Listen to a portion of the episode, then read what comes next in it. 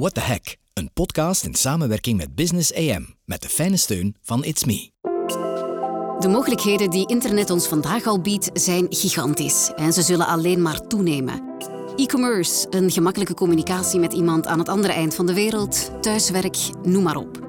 Vertrouwen is daarbij essentieel. Het zorgt ervoor dat we de opportuniteiten kunnen omarmen en zaken zoals phishing en hacking kunnen voorkomen. In samenwerking met Business AM is dit What the Hack, een podcastreeks die met verhalen, achtergrondinfo en handige tips uw vertrouwen in een veilig internet vergroot.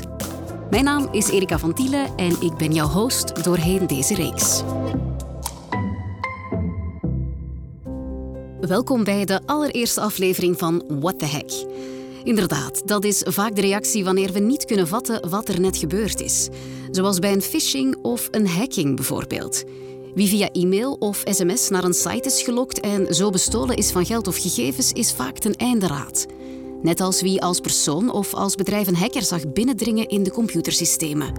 Het overkwam de Ieperse industriële speler Picanol begin 2020. Bij ons was maandag 13 januari 2020 was onze Black Monday. Het is op die morgen dat wij de eerste signalen gekregen hebben uit China om 1 uur 's nachts dat bij hen de systemen niet meer operationeel waren. En dan om 2 uur 's nachts, wanneer onze ochtendploeg opstart, kwam ook daar de melding vanuit Ieper, hier werd niks meer. Als wij dan probeerden in te loggen, zagen we dat we ook niet meer konden van thuis uit inloggen. Dan wisten we hoe ver het stond. En dan zijn we naar het bedrijf gegaan en inderdaad vastgesteld dat alle servers down waren en alle systemen geëncrypteerd waren. Dan is de eerste instantie is alles vaststellen van hoe erg is het, hè? Hoeveel servers zijn er aangeraakt. In ons geval was dat alleen de operationele servers en het IT-systeem. Dus heel het machinepark was niet aangeraakt, was niet affected.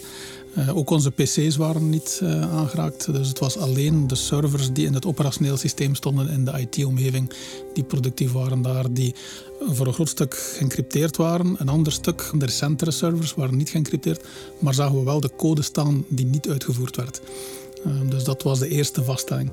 En dan moesten we zo snel mogelijk, want heel wat operationele systemen in de productie konden verder produceren, zolang zij niet nieuwe opdrachten nodig hadden vanuit de ERP, vanuit het managementsysteem, konden zij verder produceren. Dan moesten we zo snel mogelijk de productie gaan verwittigen. Alles wat je doet, moet je gaan registreren. Met pen en papier alles registreren, zodanig dat als de systemen weer aan boord komen, dat we dan alle data weer kunnen opnemen, dat we terug in een gesynchroniseerde toestand kunnen vertrekken. Daarna was het uitzoeken, wat hebben we nog? De eerste vraag was, heb je nog je backup? Dus kun je nog vanuit je backup systeem terug vertrekken? Onze backup server was encrypted, maar de data die erachter liggen staat op de storage, die was wel nog intact. Dus wij konden vanuit onze backup terug vertrekken. En dan was het nagaan van, wat is hier juist gebeurd? Welke code werd hier juist gebruikt? Hoe zijn ze hier binnen geraakt? Gaan proberen terug te traceren, wat is onze patient zero? Hoe is hij hier in eerste instantie binnen geraakt?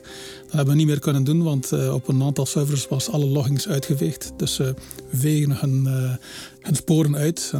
Dus dat was dan niet meer mogelijk. Maar het CCB kon ons heel handig zeggen, het is die organisatie die het op deze manier uitgevoerd heeft. En dan was het kwestie van te weten, wat staat er hier nog allemaal op die server? Wat is hun achterdeurtje? Hoe gaan zij terug proberen binnen te geraken zodra dat wij het terug opstarten? En dan stilletjes aan beginnen om alle servers één per één terug op te starten, vanuit backup te starten en de data volledig uit te cleanen, dat we zeker zijn dat er niks achterblijft, om dan gaandeweg verder op te starten.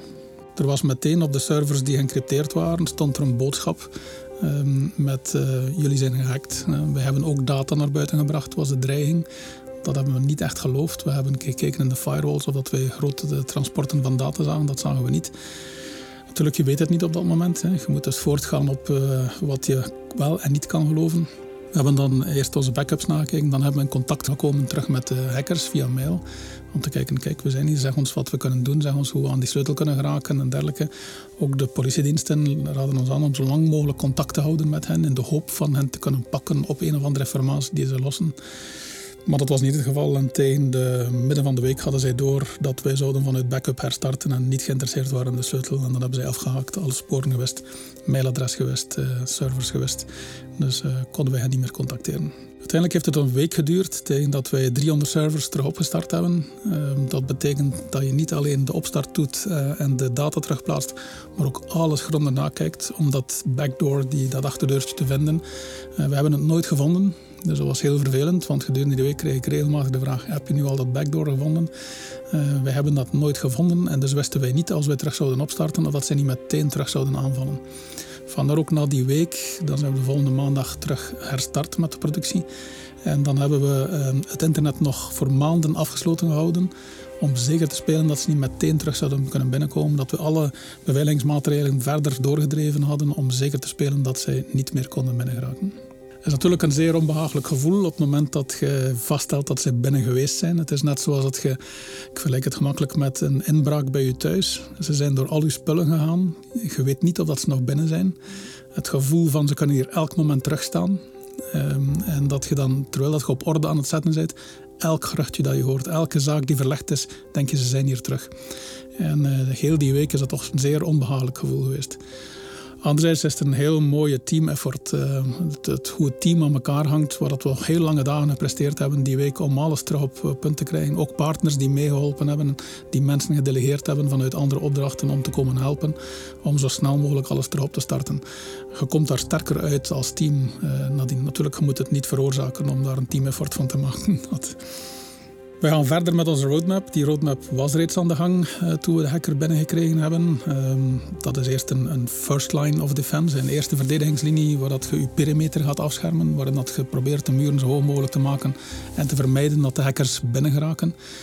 Anderzijds moet je ervan uitgaan, vroeg of laat zijn ze daar.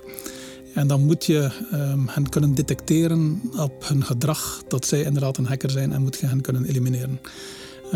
Die fase waren wij gestart. In oktober hadden we nog software geïnstalleerd om dat gedragcontrole te gaan doen en hen te kunnen detecteren.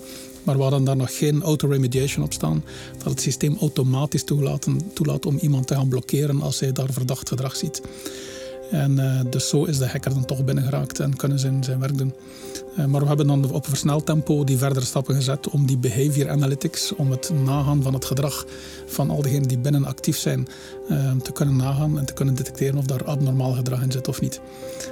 Anderzijds gaan we nu stilletjes aan over naar de derde linie van defensie, waar dat wij onze data volledig proberen te beschermen. De volgende hacker die zal niet alleen binnenkomen en uw data encrypteren, maar die zal eerst de data naar buiten brengen en dan van daaruit dreigen dat te gaan publiceren.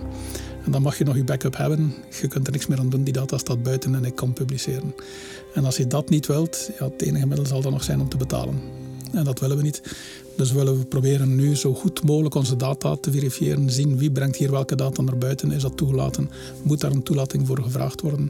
En heel kritische data heel sterk te bewaken. Ja, we deden vroeger eerst al een jaarlijkse externe pentesting. Iemand die probeert binnen te geraken. En nadien proberen we ook met phishingmail, interne phishingmails, alle personen, alle medewerkers proberen erin te luizen dat ze toch zouden klikken. Vroeger hadden wij percentages van 20-25% die dan toch klikken. Na heel wat werk op security awareness training en bewustwording. En dan ook de hack zelf natuurlijk. Is men toch veel bewuster daarmee aan het omgaan. Maar zelfs na de hack, als we toen nog een interne phishingmail lanceerden, was nog altijd 5% die klikten. Dus ervan uitgaan dat niemand zal klikken, dat is uit een boze. Maar we moeten ervan uitgaan dat, ik denk het beste resultaat dat ik ooit gehoord heb van bedrijven is inderdaad die 5% ergens, daar hangt het. Dat bodemt zich uit op 5%. Dus ga je ervan uit dat er 5% mensen toch wel zullen klikken en hun username paswoord desnoods gaan vrijgeven. Dan moet je dus beveiligingssystemen zoals two-factor authentication gaan invoeren, dat men naast het username paswoord toch nog op een tweede toestel een goedkeuring moet geven. Maar ook dat is nog geen 100% afzekering. Nog zijn er mensen die zeggen, dat is nu al de 5e keer dat ik die goedkeuringsvraag krijg. Ik zal nu wel goedkeuren, het zal wel ergens vandaan komen. En dan is die hacker misschien toch weer binnen. Dus eigenlijk moet je assume breach, je moet ervan uitgaan dat hij binnengeraakt is. En dan moet je het gedrag gaan nagaan en zien dat je hem kunt detecteren eenmaal dat hij binnen is. Het toch wel pittige verhaal van Picanol was dit. Maar zoals Picanol zijn er elk jaar duizenden in België. Om wat kader te geven bij hacking en phishing hebben we bij ons Stijn de Ridder in de studio. Stijn is commissaris bij de Politiezone Antwerpen en gespecialiseerd in cybercriminaliteit. Welkom Stijn. Dag Erika. Stijn, we hoorden net dus die getuigenis van Philippe de Bie van Picanol. Nu, zij zijn natuurlijk niet het enige bedrijf dat dit overkomen is. Kan je even schetsen hoeveel hackings er zich zo op jaarbasis voordoen?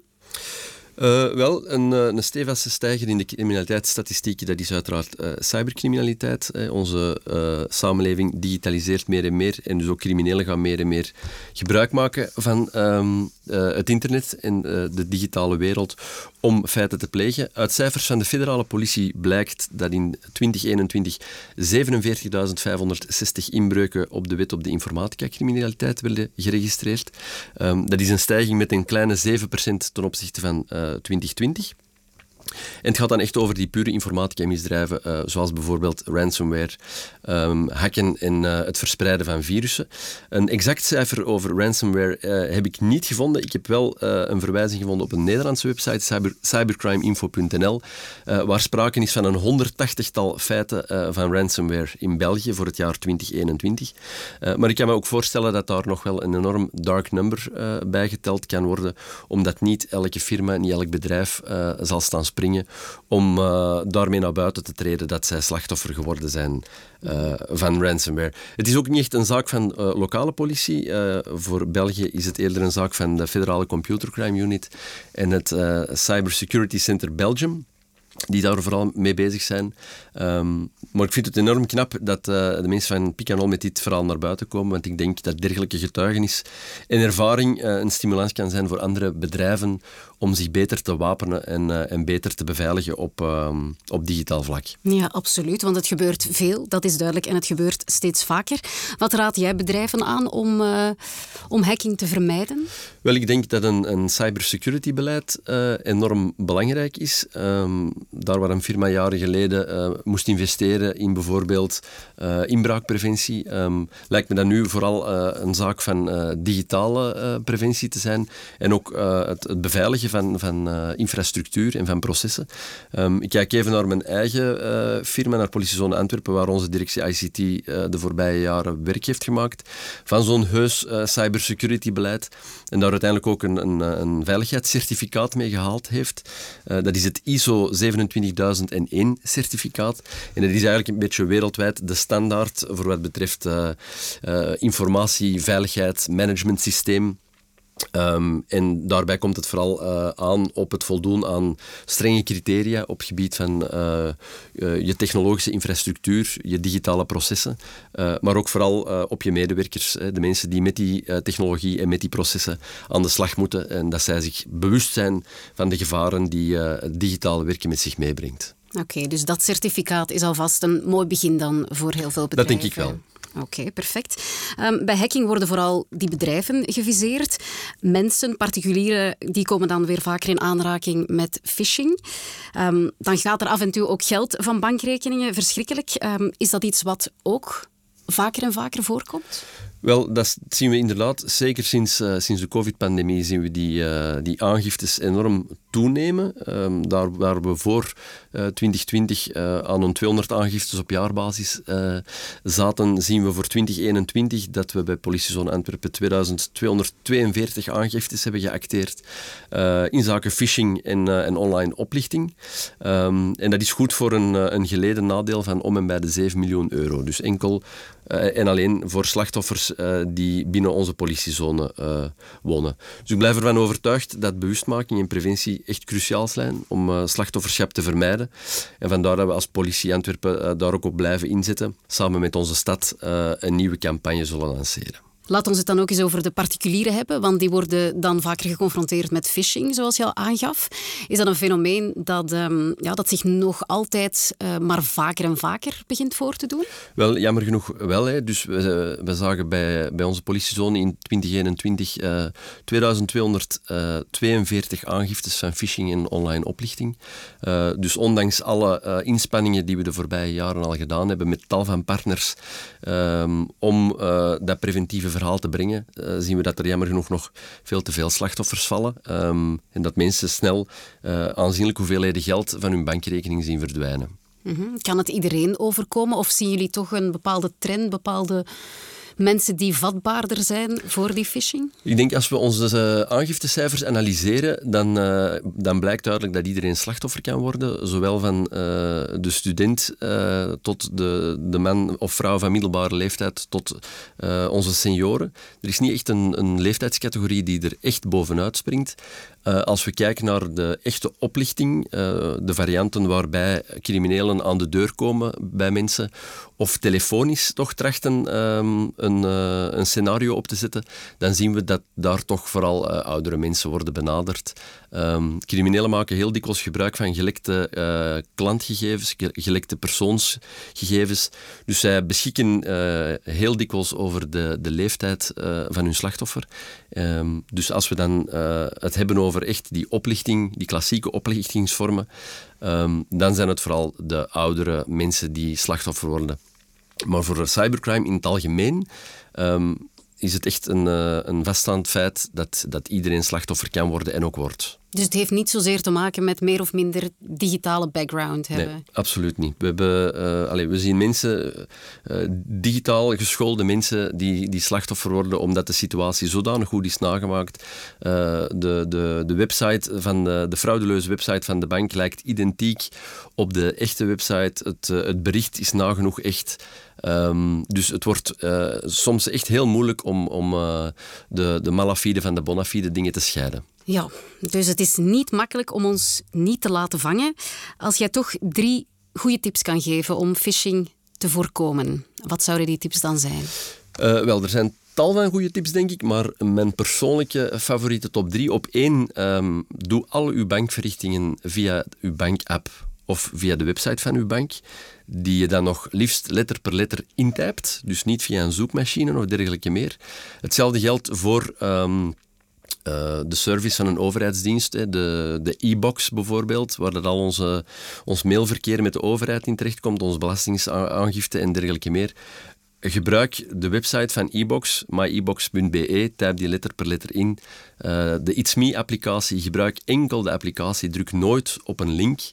Dus enkel de apps en download de apps ook uit de voorziene appstores. Apple, Android, noem maar op. Niet via een zoekmachine of dergelijke meer. Enkel de authentieke apps is mijn tip nummer 1. Mm-hmm. Tip nummer 2, neem de tijd om een aantal zaken af te vragen. Verwacht je het bericht wel? Is het normaal dat een bank een sms'je stuurt om te vragen je kaartlezer te vernieuwen? Verwacht je dat? Klopt de inhoud? Klopt wat er gevraagd wordt? Wie is de afzender? Heel dikwijls kan je aan het mailadres dat gebruikt wordt wel zien dat het niet echt de bank is of de overheid die het bericht stuurt.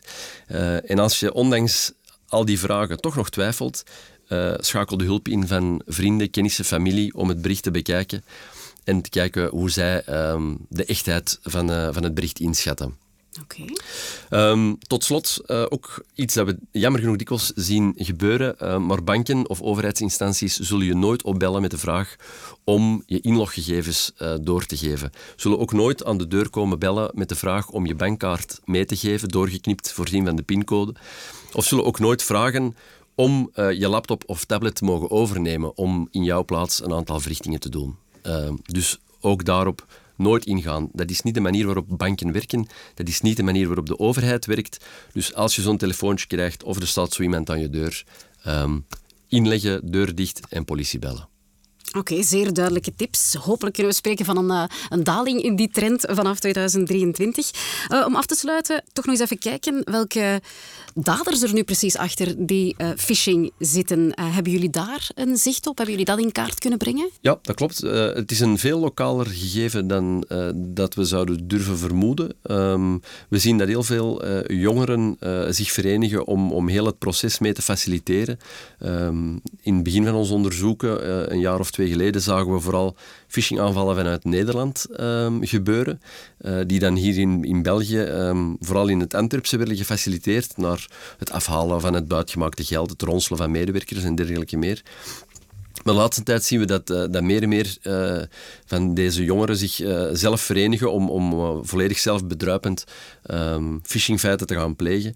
En dan zie je allerhande taken binnen zo'n organisatie, van een leidinggevende component tot de persoon die de malafide website ontwikkelt, die de tool ter beschikking stelt om slachtoffers mee te maken, ronselaars van allerhande medewerkers, bankkaarten, bankrekeningnummers die gebruikt worden om buitgemaakt geld op te storten, enzovoort enzoverder. En dan helemaal onderaan die organisatie zien we de geldezels, wat wij die money mules noemen, dikwijls nietsvermoedende jongeren die zich laten overhalen om hun bankrekening ter beschikking te stellen, tegen een vergoeding, snel geld verdienen, zonder eigenlijk te beseffen dat ze participeren in criminaliteit.